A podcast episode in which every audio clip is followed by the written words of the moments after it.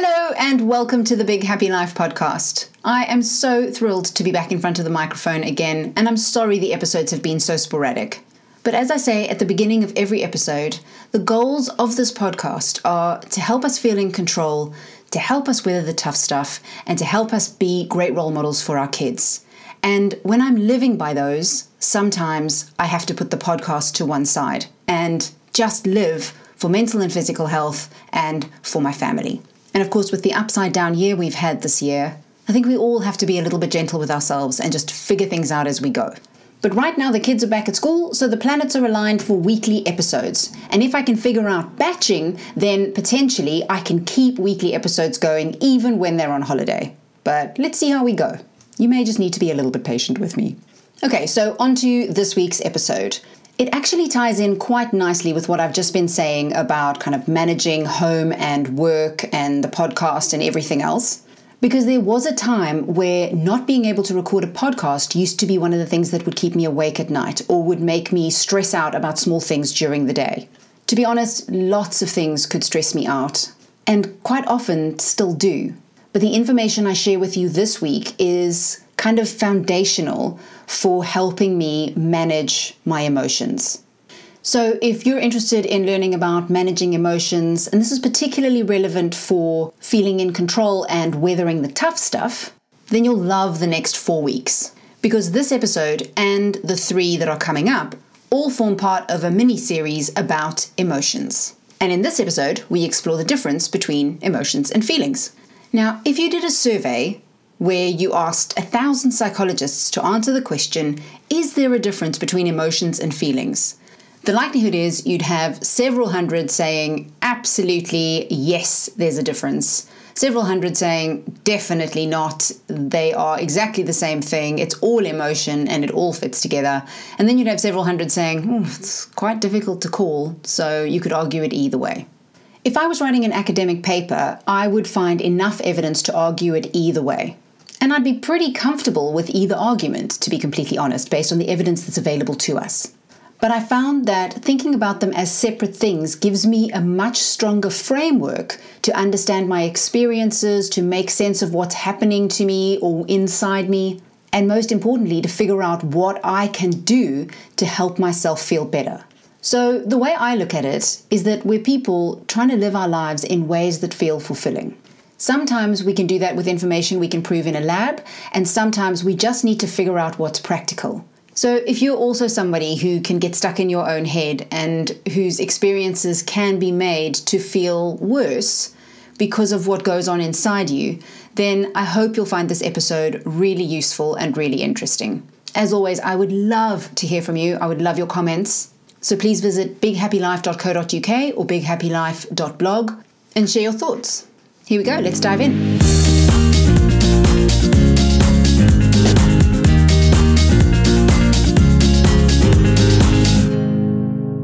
This is such a complex topic, and one of the best resources I have found that really helps simplify the understanding of the brain is a book called The Chimp Paradox by Dr. Steve Peters.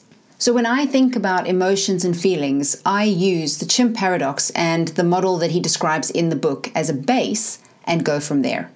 So the model is three parts. He talks about the psychological brain or the psychological mind and divides it into three parts the chimp, the human, and the computer. The chimp is the instinctive, emotional part of your brain. It's fast, it can be irrational, it operates below the level of consciousness, and it's way more powerful than the human. The human is the conscious part of the brain. It's logical and measured, it deals in facts and truth, but it's way slower and way weaker than the chimp, and it gets information after the chimp. The computer stores the rules you live by, and those rules get programmed in through experiences, and they can be programmed in by the chimp or the human. Your beliefs and values and everything you hold dear is stored in the computer. And those rules determine how the chimp will detect threat or reward what will be deemed right and wrong, good and bad. And same for the human. When it comes to applying meaning and thinking about the experiences, again, all of that will be filtered through the rules that are held within the computer. Now, before I tell you about how I use the model to think about emotions and feelings, there's one other piece I want to share with you because it's my favorite thing from the chimp paradox.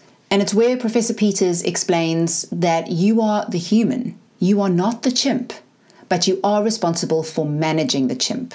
And that idea is really fundamental when it comes to everything we talk about in this episode. So, the easiest way I have found to think about emotions and feelings is to say that emotions are the domain of the chimp because they are largely subconscious and reactive. Feelings, on the other hand, are conscious.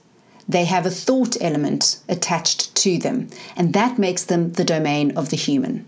So, what I'll do is look at emotions first, what they are and how they work, then do the same for feelings, and then we'll put the whole thing together to figure out what to do with it. First, emotions. Your brain has one job, and it is to keep you alive. And emotions are part of the way it does that. Emotions are hardwired subconscious reactions, and they have both a brain and a body component. In other words, when you have a particular emotion, it will stimulate your brain in particular ways and will stimulate your body in particular ways. And they are meant to do that because they are helping you react to threats and rewards. Now, the theory goes that we evolved these emotions because of the survival benefit that they held for us. So, if you think the people who were fearful enough to run away from the big animal with the long teeth, they survived. The people who were disgusted by the smell of the rotten meat and the maggots crawling around in it, they didn't eat it, and they survived. The people who experienced the reward of finding a mate, they mated and they not only survived, they reproduced. Of course, that's grossly oversimplified, but you get the idea. So, for the system to work as it should, to have survival benefit, threats or rewards must be detected, and then the body and brain must respond accordingly to manage the threat or take advantage of the reward. So, basically, the job of an emotion is to make mental and physical changes so that your instincts make you think and move specifically to manage the threat or reward. And those reactions are hardwired into us and then further shaped by the rules that come from experience and that therefore end up programmed into our computer. We have little or no control over the physical and mental responses that come with our emotions. That's not to say we have little or no control over what we do when those emotions arise, but if you think about if you were really scared and you started to shake, or your heart starts to beat faster, or you start to sweat, those are not things that you can necessarily control. They will naturally happen because they are physical components of that emotion.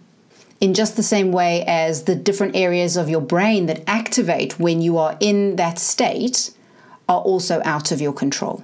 So when I say we have little or no control, what I mean is little or no control over those kind of instinctive functions, brain and body functions that take place hand in hand with the emotions.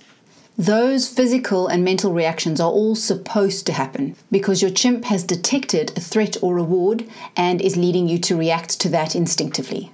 Once consciousness gets involved, that's a different story, but let's just stay with emotions for the moment. The physical and mental reactions that go with emotions are considered to be universal, which means they're experienced in very similar ways across cultures. They can also be measured objectively. So, if I was doing an experiment in a lab where I wanted to test how angry I could make you as a result of something I was doing, I could stick a whole load of probes on you to measure changes in your brain and body. And from that, I would be able to assess how angry did you get when I did this to you. Ethical approval for such an experiment might be a challenge, but that aside, it's certainly doable. Okay, so to summarize what we know so far emotions are hardwired, instinctive reactions to threat or reward. They have survival benefit because they tend to move us away from threat to keep us safe and towards reward so we can take advantage of the opportunities available to us and emotions are believed to have evolved because those who had them tended to take advantage of these rewards and manage these threats appropriately. So the fact that you have these emotions is because you're meant to for your survival. Of course, the environment in which we evolved to have these processes running in the background to keep us safe and alive is very different to the environment in which we live. So they're not always adaptive. Experiencing fear physically in the same way as you would if a bear was chasing you, isn't really helpful if you're sitting in a meeting or having to give a presentation. Either way, the important thing to recognize about emotions is they're working exactly as they're meant to. They're supposed to kick up, they're meant to be intense, and they are meant to drive you in particular ways. And there's a massive list of things they affect, including attention, memory, perception, heart rate, decision making, breathing rate, digestion, immune function, blood flow, pupil dilation, saliva production, even getting waste out of your body has an emotional component to it. So, the thing to know about emotions is that they exist in the mind and the body, they operate below consciousness, they have an impact on almost every mind and body function, and they have a survival role to play. So, regardless of what the emotion is, it is there because somewhere in the system, probably based on the rules that are in the computer, your chimp has spotted a threat or a reward and has reacted instantly to it. Now, as I said before, whether or not you react is a different story. Because once we involve consciousness, we're in the domain of the human. And that's where we come to feelings. Feelings are always conscious and they exist only in the mind. And they're basically the conscious meaning that we give to our experiences. So, where emotions are a subconscious reaction to something based on either a biological survival requirement or some kind of rule that's in your system that says, this is really good, go for it, or this is really bad, do something about it or run. Feelings are a conscious interpretation. They have a story, they have a meaning. We can justify them and explain them. And because of that, they are unique and subjective. So, remember that experiment I mentioned earlier where I was going to attach all these probes to you and see how angry I could make you? Well, if the experiment was to see how angry you would report feeling, the results would be far less scientific. Some of you would have the emotional markers of anger and you would say, I was really fuming and I couldn't wait to get out of there. Some of you would have the emotional markers of anger, but actually report feeling tired or tearful because you felt powerless during the experiment. And some of you could have the emotional markers of anger and say you found the whole thing really funny and you felt amused by it. And that's all because the way you will have applied meaning during the experiment will be different. There are hundreds of ways to apply meaning to the experience. So, the conscious element of feelings means that we now have the application of thought and we can use descriptions and words and stories to describe the experience we're having. Again, this is all going to be based on rules that exist within the computer. So that's common ground shared by the chimp and the human. But the conscious element of feelings is where we therefore can find the potential for some control. And yes, that sentence was deliberately vague we don't have full control of our thoughts. So it would be unwise to say, you can totally control your feelings and you can totally control your thoughts. It isn't that simple. And the expectation that we can do that is one of the great sources of dissatisfaction when it comes to living a fulfilling life. We have some control.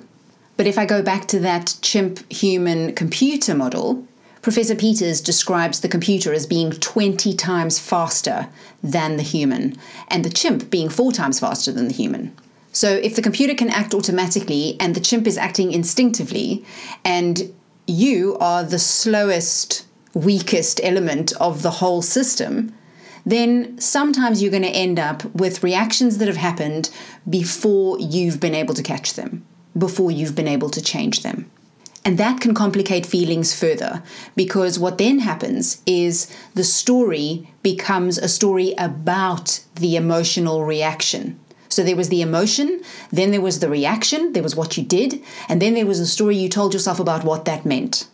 It's exhausting, but this is where the power lies. So before I go into well, what do we do with all of this, let me just quickly summarize. Feelings are the way we make sense of emotions. They're the stories we tell ourselves and the meaning we apply. They're conscious and they're the domain of the human. The way we apply meaning is determined by rules existing within the computer, and because they exist only in the mind, they can be less intense, but they can also persist for a lot longer. So that's one last important distinction to make between emotions and feelings. Emotions are rooted in the now. They are specific to the brain and body activation required for whatever threat or reward is present now. Whereas because feelings have this thought component, thought can tend to take you to the past or the future. So you can actually ignite the sense of threat in yourself by taking your mind backwards or forwards in time to a previously lived threat or a perceived threat in the future. And the unfortunate thing is when it comes to the chimp, it detects any threat even if that threat exists only in your mind, it will react to it as though it is real. And so what happens is you end up with an emotional response right here, right now, for a threat that feels relevant, even though it doesn't physically exist. And that brings me to emotional loops or emotional roller coasters, where we can keep an emotion returning in a loop over and over again as a result of the way we apply meaning. Here's an example. To start with, let me tell you that I have a pretty fiery temper. I'm fairly easy to rile up. And before I had kids, it wasn't that big a deal because it was really reserved for inanimate objects. You know, the printer won't work or my phone won't do something I wanted to do. But when the kids arrived and we were in those early days of the adoption, actually not completely in the early days because in the first sort of three to six months you're in this honeymoon period where nobody puts a foot wrong and everyone is absolutely lovely myself included but once we got past that part and the defenses were down a bit, I found it incredibly challenging, particularly with my youngest, who was not even two yet, to manage my emotions. He hated me, didn't want to come anywhere near me, and only wanted his dad. And I was dealing with the sadness of rejection and the fear that I was going to suck at parenting, that I did suck at parenting, and that the reason he wanted nothing to do with me was because he could tell. You know how people tell you that thing about kids having this instinct about people who are good and people who are not good? Well, I had it in my head that he knew. He could see something I couldn't see, and I was not worthy of being a mom. Okay, so let's freeze frame it there and look at which part is emotion and which part is feeling. Remember, the emotion is subconscious and has a mental and a physical element. I'd say the two emotions I oscillated between were fear and sadness. And you want to hear something funny? If you look up, how does fear affect the body, and then look up, how does sadness affect the body, you'll find cortisol and adrenaline in both descriptions. Those are stress hormones. Other markers of fear include increased blood pressure and heart rate because you're getting ready for fight or flight responses. So, for somebody who quite easily shows anger, Fear and sadness are excellent precursors for you to lose your shit. But now let's go and look at how I was applying meaning to what was happening. I am a terrible mother, and this child's instincts are picking that up. I will never be good at this. So, the meaning application and the story that gets applied very nicely creates a loop that feeds the original fear and sadness and keeps it alive, which then creates those markers in the brain and the body. So I'm primed, ready for the next thing that upsets me. I'm full of adrenaline and cortisol. I react with stress. What presents is what looks like anger, but what's underneath is fear and sadness. And in the absence of dealing with those, that anger presented very easily. I would shout when talking would have been a much better thing to do. I would slam the dishwasher door because I was irritated about something one of the kids had done. I'd stomp around or sulk. I remember one night, my daughter had just gone out for her first event with the Brownies. She'd only been with the Brownies a couple of weeks. She had only just gotten her uniform that day. She went out for this day trip and she was really excited about it. And when she came home, she had lost the hoodie. She arrived home just before we ate dinner. I was setting the table. And we ate dinner in total silence. I didn't say a word to her. The poor kid sat there, head down, silently eating her food, while I stewed, kind of stuck in this You're doing it wrong. You're making her feel worse. Get over it. Which, of course, pumped more stress hormones, which kept me in that loop. And so the cold shoulder continued. And if it wasn't the cold shoulder, then I'd be running off to my room and air punching or something. So you can see how, on a day to day basis, the original negative emotion was fed over and over again, nourished, nurtured, so that it became bigger and stronger. And it became easier and easier for me to hate myself and to buy into that belief that my son knew something about the kind of parent I was and his instincts were correct. That I was a bad person and he should stay away from me. And that was when things started to really go wrong. And that was when depression hit, and it took a really, really long time for me to come out the other side. So, the thing with the emotional roller coaster is that if the feelings you have perpetuate the negativity that keeps the underlying emotion alive, you don't even have to be aware of the underlying emotion for it to then feed the negative feelings, which then feed the underlying emotion, which then feed the negative feelings, and so it goes. And that happened with me for over a year. It was only when I started to shift the conscious element, the feeling element, where I started to make a conscious effort to feel better, that I was able to calm down enough to even get a sense of what was going on. And secondly, calm down enough for that fear to subside. For that fear to subside long enough for me to realize that actually, in the absence of the fear, I'm a pretty good parent. That whole bad parent thing was an illusion created by the meaning I had given to an emotion I didn't even know was there. So, what do we do with all of that? There are quite a few things that we can do. The first thing is not to demonize emotion.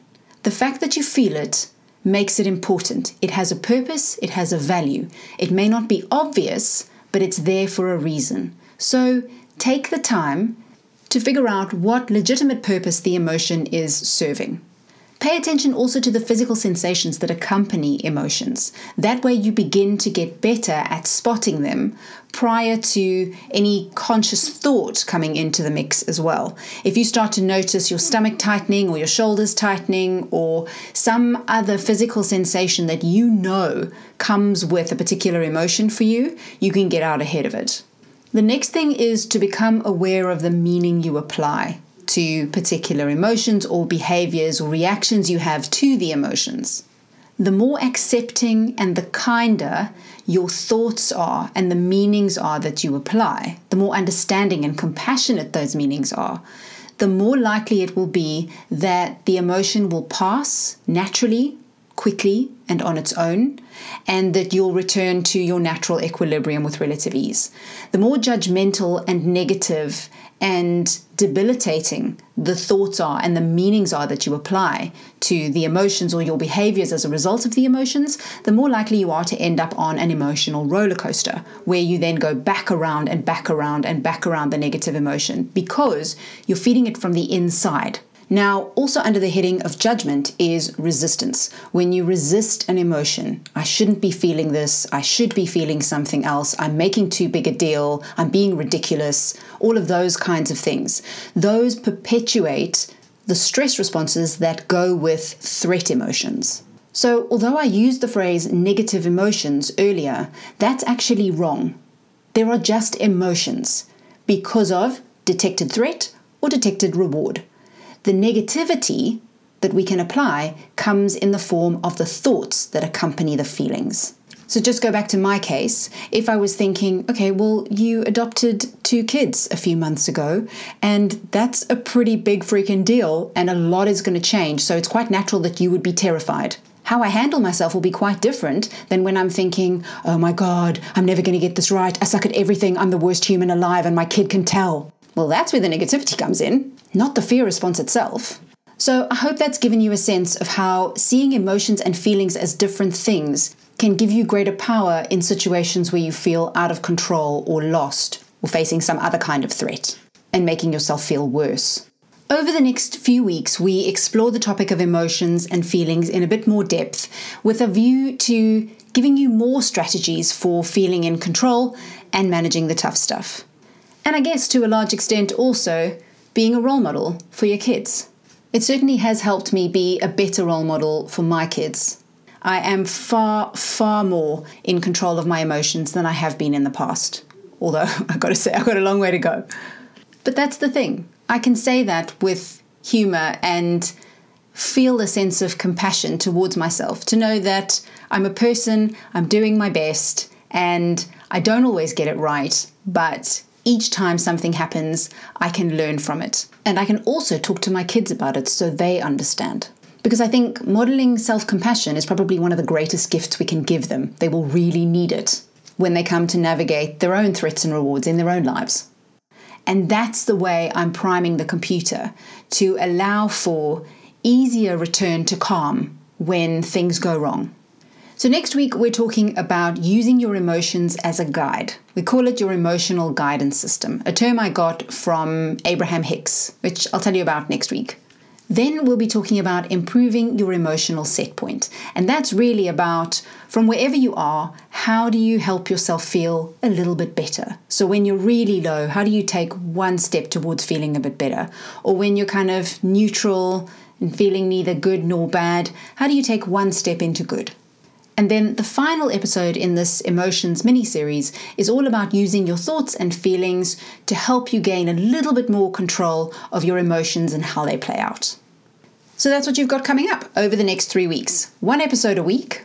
If you've got any questions or you'd like to know more about any particular aspect of emotions, get in touch via the show notes page, which you can find on bighappylife.blog or bighappylife.co.uk.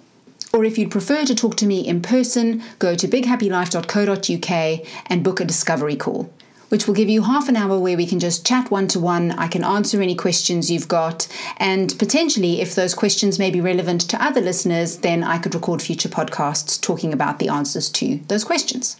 As usual, if you haven't yet subscribed to the podcast, please hit the subscribe button in whatever podcast app you're using. But for now, thanks for listening.